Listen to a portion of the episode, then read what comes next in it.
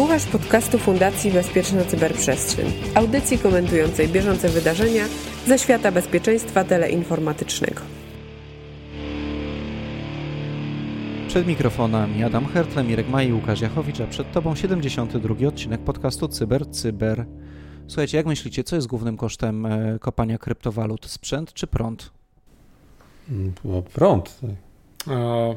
Zależy jak długo kopiemy, bo w krótkim terminie pewnie sprzęt, natomiast ja bym powiedział ochrona tego, co wykopiemy. No, Okej, okay, dobrze, no to, to już jest koszt dalszy. To, to, trzeba zainwestować w złoto, bo to w jednym z naszych ostatnich podcastów było, że tak, inwestuje w złoto. Ja tak, wykopać złoto to będzie trudniejsze, bo to strasznie głęboko. I dużo prądu zużywa. Też. Ja ostatnio czytałem też, że jednym z największych kosztów w ogóle związanych z prądem jest jego przesył. Na przesyle się dużo traci. Wygląda na to, że na Ukrainie znaleźli się bardzo przedsiębiorczy ludzie, którzy no, rozwiązali te Skrócili dwa problemy. Skrócili drogę przesyłu. Skrócili drogę przesyłu, bo południowo Ukraińska elektrownia jądrowa, to jest w obwodzie, w obwodzie mikołajewskim w południowej części Ukrainy, e, pracownicy podpięli e, LAN, część administracyjną do internetu, po to, żeby można było kopać bitcoin. I w sumie to jest dosyć efektywne wykorzystanie e, prądu z tejże atomówki.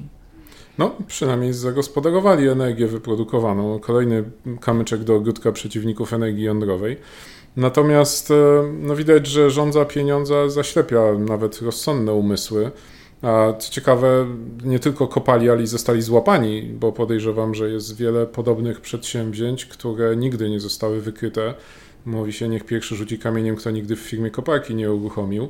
Natomiast no, pewnie są miejsca, w których raczej nie powinno się tego robić. Choć ci akurat jeszcze zachowali umiar, bo był też przypadek, gdzie kopanie bitcoinów odbywało się na klastrze obliczeniowym jakiejś poważnej instytucji, więc no, powiedzielibyśmy umiarkowany wysiłek i, i wyczyn.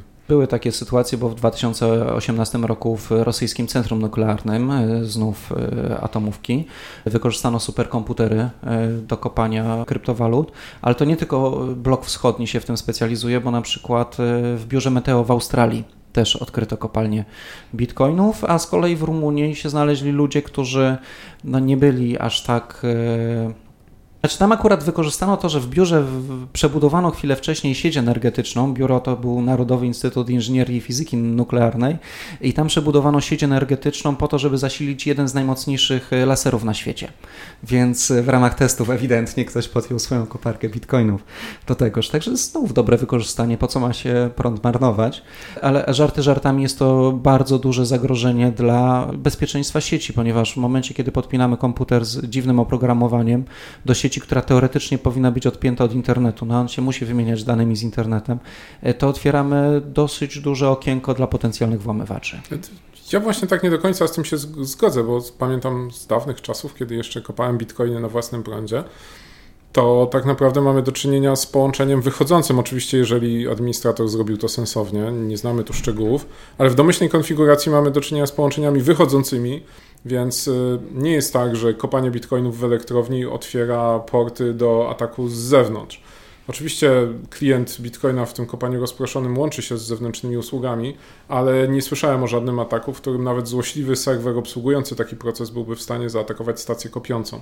Więc można powiedzieć naruszenie bardziej dyscyplinarne niż, e, niż faktycznie tworzące ryzyko. Znaczy, panie... znaczy my tego nie wiemy. Właśnie nie, nie wiemy, bo to jest ja pamiętam różne, miałem okazję e, nie elektrownie atomowe, ale w ogóle elektrownie swego czasu zwiedzać przy takiej asyście ludzi, którzy naprawdę wiedzą, co tam w środku się dzieje. I myślę, że problem polega na tym, że tam tru, trudno to jedno, jednoznacznie stwierdzić, bo to wszystko zależy od tego, w jakim segmencie sieci, co na tych komputerach dodatkowo się działo. Tutaj w ogóle chyba były jakieś dodatkowe komputery, no z tego co czytałem. To, to, tak, one w jakiejś skrzynkę problem. znaleziono i w tej skrzynce coś, coś tam było. No ale one do czegoś były podłączone, tak, no bo po to to zrobiono tam, żeby to do czegoś e, podłączyć. I później tak naprawdę moim zdaniem to jest na, o tyle niebezpieczne w, ta, w takich miejscach, że, że pełen taki łańcuch procesowy, tak? łańcuch dostaw, ale w znaczeniu takim procesowym, co się dzieje na tym komputerze, jak ktoś może wykorzystywać.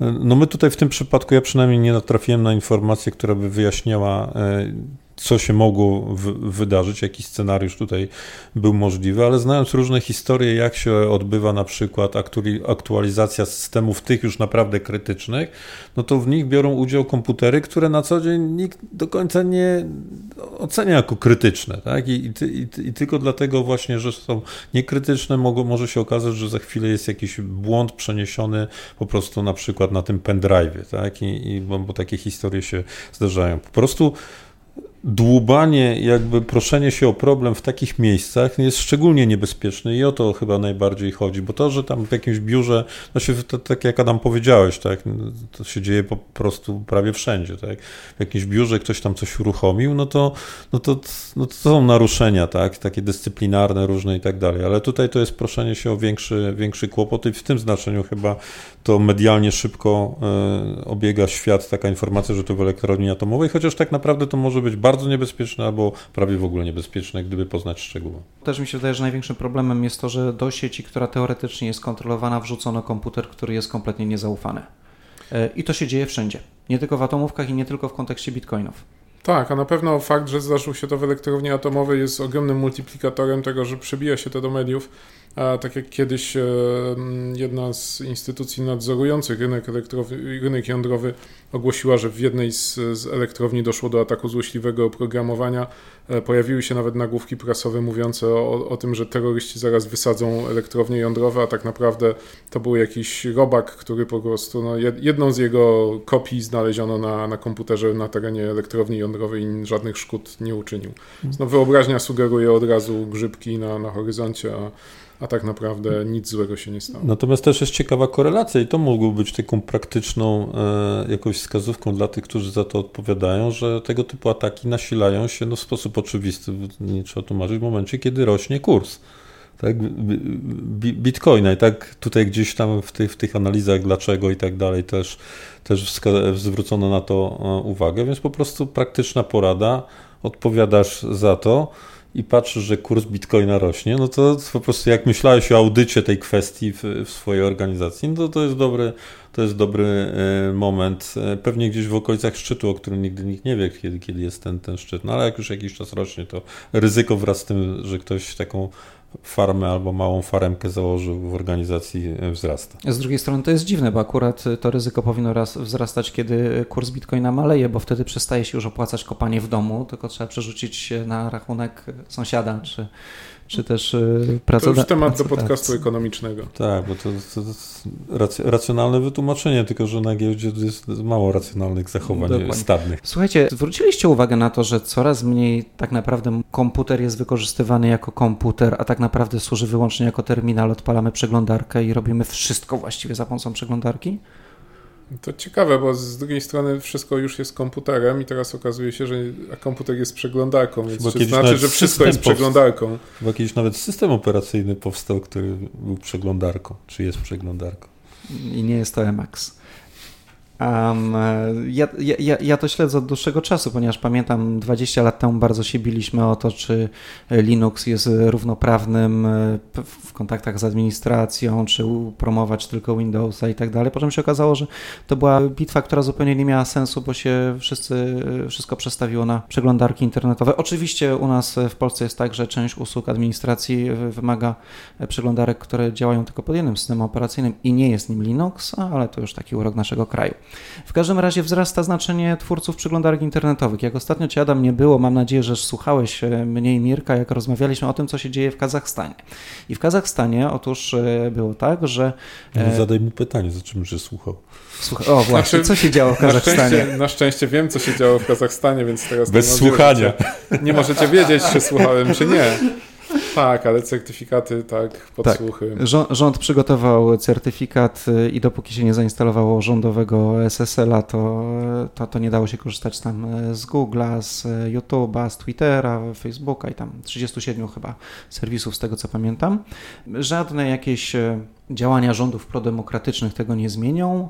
Być może zmienią to zachowania trzech producentów: Apple'a, Google'a i Mozilla, którzy to producenci, twórcy przeglądarek zdecydowali, że ich przeglądarki będą odrzucać certyfikat e, kazachskiego rządu i po prostu nie pozwolą się użytkownikom łączyć z tymi stronami. Dobrze czy źle? Ale przede wszystkim to chyba trzeba wyjaśnić, bo jak się dobrze wczytać e, w tę w tę historię, to ona już właśnie ma swoją historię taką, że, że wprowadzono te, taką, e, no, rząd kazachski właśnie wprowadził takie rozwiązanie, ale wycofał się również z tego rozwiązania. I to, co teraz obserwujemy, czyli czy ruch Google'a, Apple'a i, i Mozilla, to jest ruch, który ma sprawić, że ten, to, co pozostało po tym ruchu, które rząd kazachski nazwał testem, czyli cała masa użytkowników z tym certyfikatem rządowym za, zainstalowanym. I to już, był drugi, oni, to już był drugi test. To, to już, w historii. Tak, w historii to już był drugi test, że oni po prostu nie będą mieli dostępu do tych, e, nie będzie uznawane przez przeglądarki, w związku z tym nie będą mieli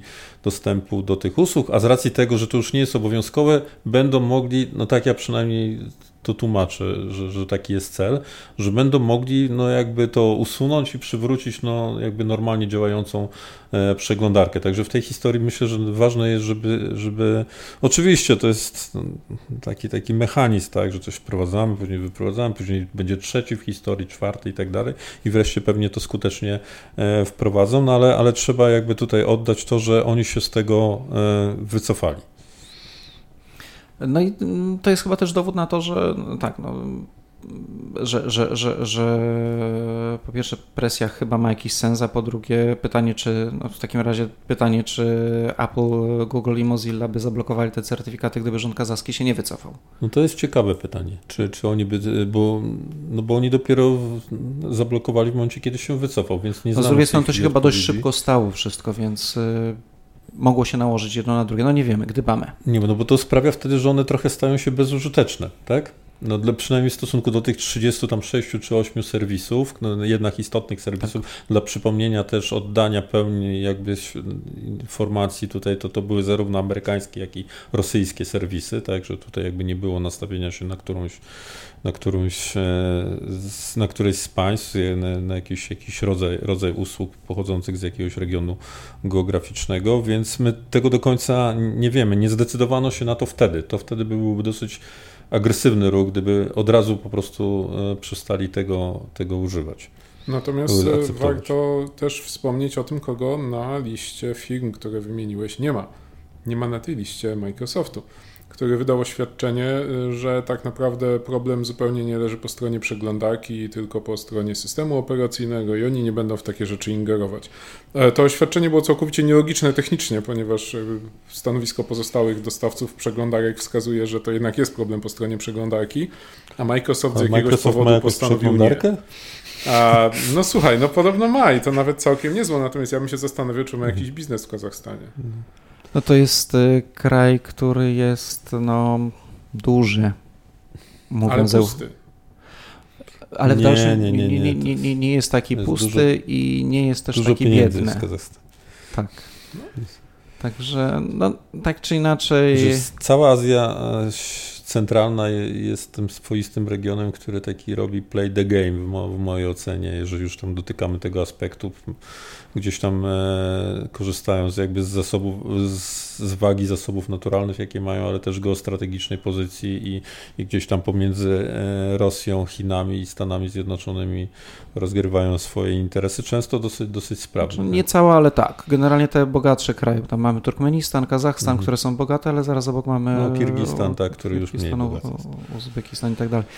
E, no, a przy tych historiach jeszcze, no bo żeby też takie tak cały czas postrzegamy ten Kazachstan jako, e, no bo to, to formalnie rzecz biorąc zdaje się, że w ogóle jest demokracja, tak, odbywają się e, wybory, natomiast, że tak powiem, wskazanie zwycięzcy, jakby pewność zwycięzcy jest dosyć mocne, tak to bym określał. Nie chcę tutaj oceniać, bo nie, nie dokonywałem analizy takiej dogłębnej od strony tego, natomiast jest, e, dla mnie istotne jest to, że na przykład jeżeli się pojawiają takie informacje, że, że w państwie jest grupa prawników, która decyduje się na to, że idzie do sądu z tym, to to już je wskazuje na na to, że, że rzeczywiście to nie są takie zupełne czcze gadanie o tym, że, że ktoś, ktoś tam próbuje e, jakby tą no, sytuację unormować. Ja myślę, że największy problem polega na tym, że tak naprawdę stawiam, że dla większości ludzi, którzy objął, objął ten problem, dla nich zainstalowanie tego certyfikatu rządowego nie stanowi żaden pro, żadnego problemu. Że oni po prostu no, to spokojnie, nie, spokojnie ja nie mam zrobią. Nic do ukrycia. A jeszcze, jeszcze oczywiście to było wprowadzone, to oczywiście wszyscy wprowadzają, bo,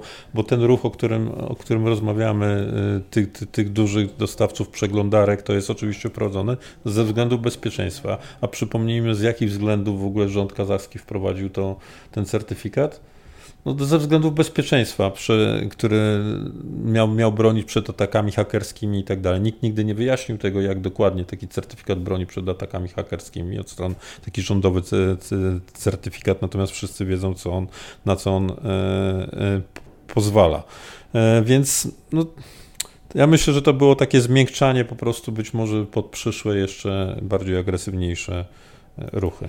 E, I jeżeli chodzi o przeglądarki, skoro już przy tym jesteśmy, to e, też e, mam taką bardzo ciekawy cytat i trwa właśnie dyskusja. Google zaproponował, żeby skrócić czas ważności certyfikatów SSL z dwóch lat do jednego roku. No, często mamy ten problem, że certyfikaty SSL, które zostały w jakiś sposób upublicznione, kiedy zostają odwołane, nie do wszystkich to odwołanie trafia i E, skrócenie tego okresu o rok oczywiście by troszkę poprawiło ten problem, ponieważ ten błędny certyfikat mhm. byłby krócej do wykorzystania i generalnie większość firm w sprzedających certyfikaty nie jest zwolennikami tego pomysłu, bo to oznacza dla nich więcej pracy, a podejrzewam, że te same pieniądze. E, za to bardzo mi się podobał jeden cytat, który znalazłem. Otóż e, jedno z ciekawych źródeł powiedziało, że nawet jeżeli ta idea zostanie odrzucona, skrócenia ważności tych certyfikatów do roku, producenci przeglądarek i tak mogą narzucić swoje własne rozwiązanie i komisja standaryzacyjna może się tam znaczy... sobie wypowiadać, jak sobie życzy, a przeglądarki zrobią swoje. Tak, tak. Natomiast w ogóle dlaczego rok, a nie 3 miesiące? Bo tak naprawdę ponad połowa certyfikatów SSL istniejących dzisiaj na świecie wygasa w ciągu 3 miesięcy. I to jest świetne rozwiązanie. Tak, bo mamy Let's Encrypta, który no, od samego początku wprowadził taką regułę, e, żeby zmusić użytkowników do automatyzacji procesu odnowienia certyfikatu. Nikomu nie chce się tego robić co 3 miesiące. Ja pamiętam jeszcze z czasów korporacyjnych certyfikaty SSL w większości firm są ogromnym problemem. Nikt za nie nie odpowiada. Pojawiają się te problemy raz do roku, kiedy dana strona naraz się nie wczytuje połowie użytkowników, a drugiej połowie wyskakują błędy o bezpieczeństwie. Wtedy wszyscy się budzą i szukają budżetu, z którego można kupić certyfikat SSL. I okej, okay, dobrym pomysłem jest kupno go raz na 10 lat, e, bo wtedy mamy problem odłożony tak daleko, że już e, nie będziemy się my musieli nim zajmować, tylko nasi następcy. Natomiast nasi następcy oczywiście nie będą wiedzieli, że ten problem istnieje, ponieważ nie było go przez ostatnie 10 lat. Więc może faktycznie zamiast wydłużać te okresy ważności certyfikatów SSL, praktycznie jest je skrócić do czegoś, co proponuje Let's Encrypt. W ogóle modlę się o to, żeby któregoś dnia Let's Encrypt był już jedynym dostawcą certyfikatów na rynku i będziemy mieli święty spokój.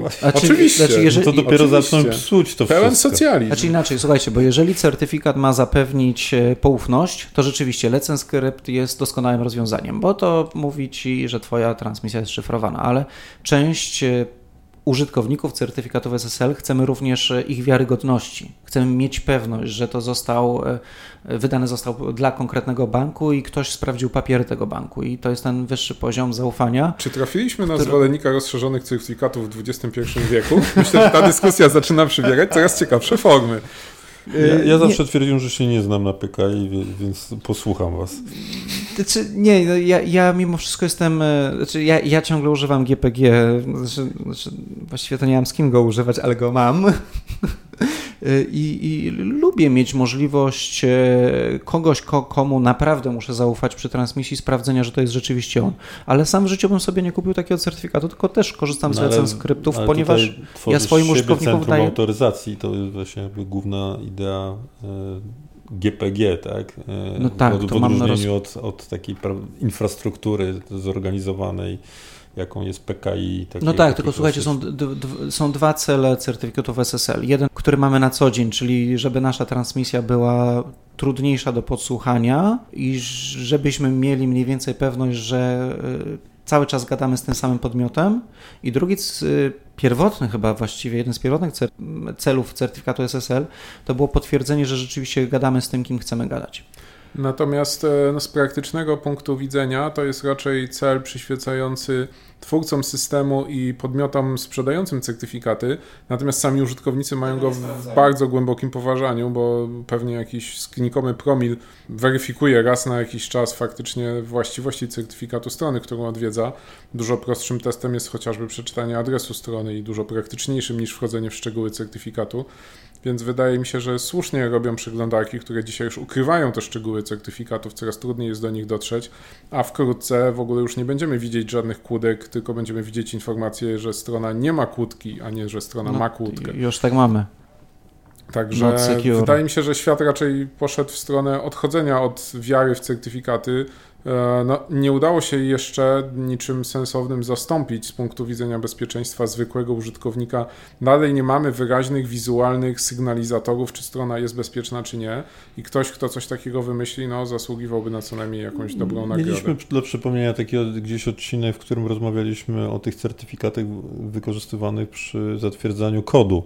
Na przykład pamiętacie, okazało się, że tam, co ciekawe, ten kod złośliwy był częściej poprawnie podpisywany niż niezłośliwy kod, więc to rzeczywiście jest tak, że to jest, się staje czymś, co jest must, ale nie jest wystarczającym, tak? I, i zgadzam, zgadzam się, że, że pewnie czekamy na, na jakieś nowe, nowe odkrycie. Nie będzie to proste chyba. Słuchajcie, czy ktoś z Was ma e, albo korzysta z głosowego asystenta w telefonie, albo z jakiejś Alexy, z czegoś takiego? Mm, nie. Ja mam i mam nadzieję, że, że, że nie korzystam. um, znaczy, no mamy, no to no przecież tak, no każdy mamy, tutaj mamy, ma, tylko, tylko pytanie, czy ma włączone, nie, nie, nie. albo czy... Ale, ale się nie zaciągam. Tak. No teraz już trudno nie mieć, to właściwie zaczyna nas otaczać, tak? Jeżeli, jeżeli nawet nie telefon, to... nie ma telefonu. Tak? No jeżeli nie telefon, to, to zwracam uwagę, że na przykład w samochodach już są takie, te, takie tacy asystenci w telewizorach, co, co ja chwilę się zegarku. pojawia, no ty masz w zegarku po prostu, no każdy ma już prawie, no. To, to, to tak, zaczyna być kłopot. Te, te, te misiaczki, które, te zabawki, które e, podsłuchują, na rynku Ale one, one podsłuchują na trochę inny sposób, bo one podsłuchują tak z założenia, te misiaczki. No a Sigis w przypadku? W każdym razie e, znowu mamy problem z prywatnością usług e, sterowanych głosem, ponieważ no, to jest oczywiste, że te usługi się muszą jakoś nauczyć, e, jak działać, żeby dobrze ten głos rozpoznawać. I ciągle zapominamy o tym, że bardzo często my je uczymy, co oznacza, że ktoś, że tak powiem, istota biologiczna, słucha tego, co gadamy i mm, no i sprawdza, czy, czy asystent zrobił to, co zrobić powinien. No i w tym momencie mamy wysyp takich problemów. Serwis translatorski Skype'a Okazało się, że jest weryfikowany przez czynnik białkowy. E, Cortana, która była też w Xboxie, również była weryfikowana przez człowieka. E, w ogóle się okazało, że Facebook z niewiadomego powodu zlecał transkrypcję całych rozmów prowadzonych za pośrednictwem ich e, serwisów. Jakiś czas temu mieliśmy ten sam problem z Alexą. Okazało się, że byli ludzie w Amazonie zatrudnieni po to, żeby przesłuchiwać te, te, tego, co do Alexy gadamy i, i co Alexa później to, jak to zinterpretowała.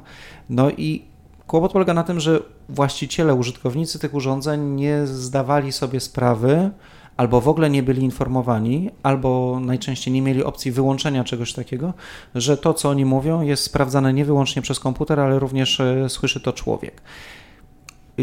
Sądzisz, że wcześniej myśleli, że, że tylko komputer to sprawdza? No właśnie, w ogóle myśleli na ten temat? Ja, moim zdaniem w ogóle się nad tym nie zastanawiali. Ja, ja myślę, że właśnie to, to jest ten problem, że się nie zastanawiamy, co się dzieje z tym naszym głosem, wyobrażamy sobie, że to jest nasze pudełeczko, które nas rozpoznaje i to jest tyle, a w przypadku w ogóle Alexy to jest e, dodatkowy problem, że takim tradycyjnym słowem kluczowym jest e, Alexa, zrób coś tam, e, a bardzo popularnym imieniem jest Aleksander.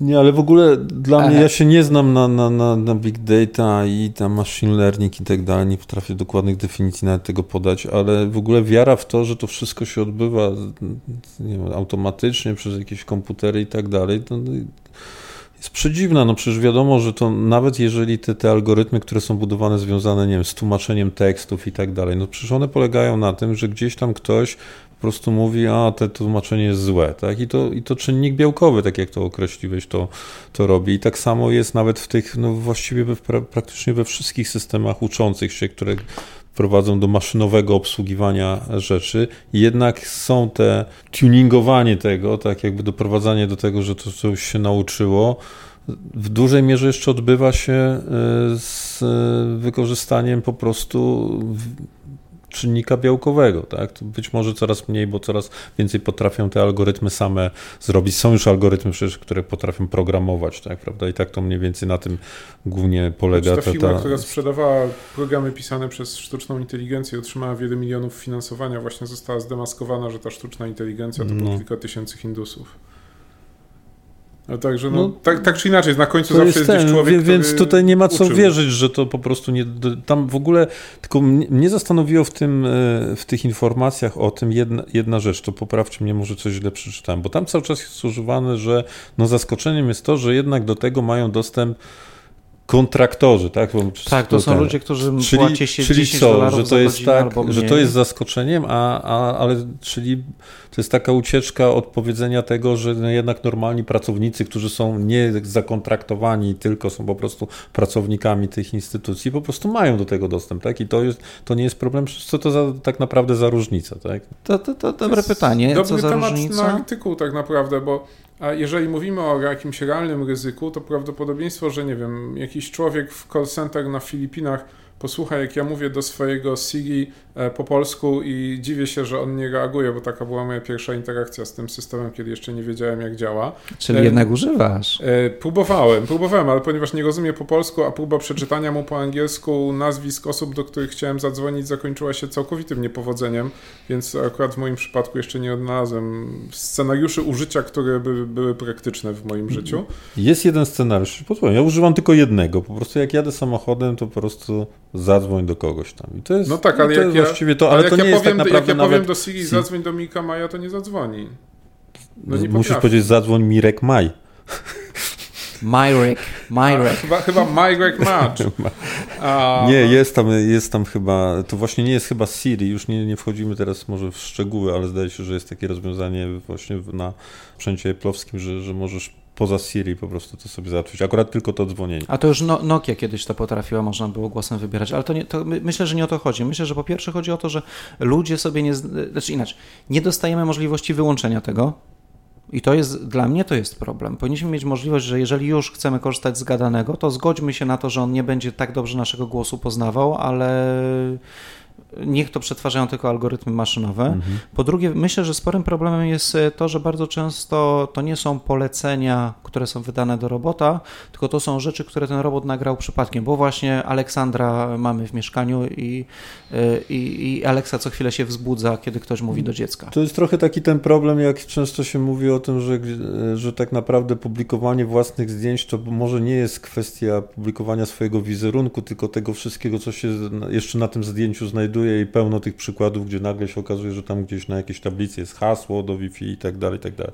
I tutaj też e, się często po, porusza ten problem, że nie jest może kłopotem tego, że dziecko do misia mówi, ty misiu tam mam na imię Wojtuś, tak? Tylko to, że przy okazji się nagrywa rozmowa rozmowa e, w tle, nie wiem, rodziców e, albo inny, innych osób na, na, na, rzeczy poważne, tak? I, I to jest gdzieś tam przekazywane. Więc nad tym po prostu nie ma kontroli. No i teraz, jak ktoś tego używa, moim zdaniem po prostu musi się z tym pogodzić. No ja, tutaj... tak, ja z drugiej strony się, się nie martwię. Po pierwsze, sekretów nie rzadko używam w, w mowie, tak? I, i nie, nie, nie odczytuję na głos swoich haseł i, i poufnych informacji. Rzadko moje rozmowy faktycznie zawierają jakieś wrażliwe informacje, pomijając już to, że nie mam żadnego asystenta w, w, domu. To jest idealny argument, który jest przytaczany, że po co szyfrować, po co zabezpieczać hasła, przecież ja nie mam nic do ukrycia. Ale ja w większości swoich maili nie szyfruję, bo, bo to po prostu jest niepraktyczne. Jak mam coś do ukrycia, to sobie ukrywam w innymi, innymi sposobami. Jakie masz hasło do maila? Nawet nieraz myli specjalnie adres, do którego to idzie. tak, mogę ci o, potem... później piszę przepraszam. Tak. Nie, to tak, nie mogę, mogę, ci, mogę ci hasło do mojego maila spokojnie podać, nie mam z tym problemu. Mogę podtrzymać twój telefon? Uwierzytelnienie, tak? Natomiast e, no, nie jest, to, nie jest to ryzyko, które się dzisiaj materializuje, tak? To jest raczej ryzyko przyszłościowe, gdzie faktycznie możemy się obawiać, że ktoś nas e, podsłucha mimo, mimo naszej woli, mimo naszej chęci. No ale pamiętajmy, że nie musimy korzystać w ogóle z tej technologii, tak? Jeżeli ktoś się dzisiaj oburza, że ktoś słucha jego fragmentu przypadkowej rozmowy na Filipinach, no to nie odczuwa z tego żadnych konsekwencji oprócz dyskomfortu. Natomiast e, no, nie musi mieć tej Alexy, nie musi mieć, nie musi mieć włączonego Siri w domu. Tak? No i jak słusznie zauważyłeś, to jest problem też przyszłościowy, ponieważ dzisiaj nie musi, a coraz więcej urządzeń ma to w defaulcie i jasne, no możemy się zatrzymać e, i kupować sprzęt wyprodukowany do roku 2000, żeby na przykład TPM-a nie mieć wbudowanego w komputer, ale w pewnym momencie to przestaje być używalne. Use the keyboard. Hello, computer. Just use the keyboard. The keyboard. How quaint. Okej, okay, słuchajcie, a w ogóle to kolejne nagranie za, za dwa tygodnie, ale za dwa tygodnie nie będzie nas w tym biurze, bo chyba się spotkamy gdzieś, ponagrywamy na żywo. Co wy na to? No, taki jest plan i yy, mam yy, tak mi się wydaje, że to pierwszy chyba taki plan, którym możemy się tutaj po, pochwalić, żeby na po, polskiej konferencji cybersecurity była sesja dedykowana, na której będą e, polskie podcasty o cybersecurity nagrywane na żywo, także będzie można jakby z, zobaczyć tych, których e, słuchacie, nie tylko nas, bo będą jeszcze, jeszcze będzie szurko gadanie i będzie, i będzie jeszcze random e, stream. E, więc e, myślę, że to będzie fajna, fajna sesja, gdzie będzie e, można, myślę, również wziąć udział w tych podcastach od strony słuchacza, na przykład zadającego jakieś pytania prowadzące. Krzycząc w tle brzydkie słowa. No, będzie to taki podcast, który my będziemy nagrywali, a w tle będzie słychać też, kto coś mówi, tak? Nawiązując do ostatniego tematu naszego dzisiejszego podcastu. Okay, no a całość będzie na SCS-ie, który już za dwa tygodnie w Warszawie i kto, który Mirek wie najwięcej, bo ja już przeglądałem agendę, bo w, w niej jestem. Adam, ty chyba też jesteś w agendzie? Znaczy, to jest chyba jedna z tych agent, gdzie w szablonie moje nazwisko zostało wpisane w momencie tworzenia A tej tak, konferencji, to jest, więc to, to jest ta tak agenda, zostało, gdzie, ja tego nie zmieniam. Gdzie, gdzie ci podsyłałem, że twoje bio jest trochę nieaktualne, bo to jest to tak. samo.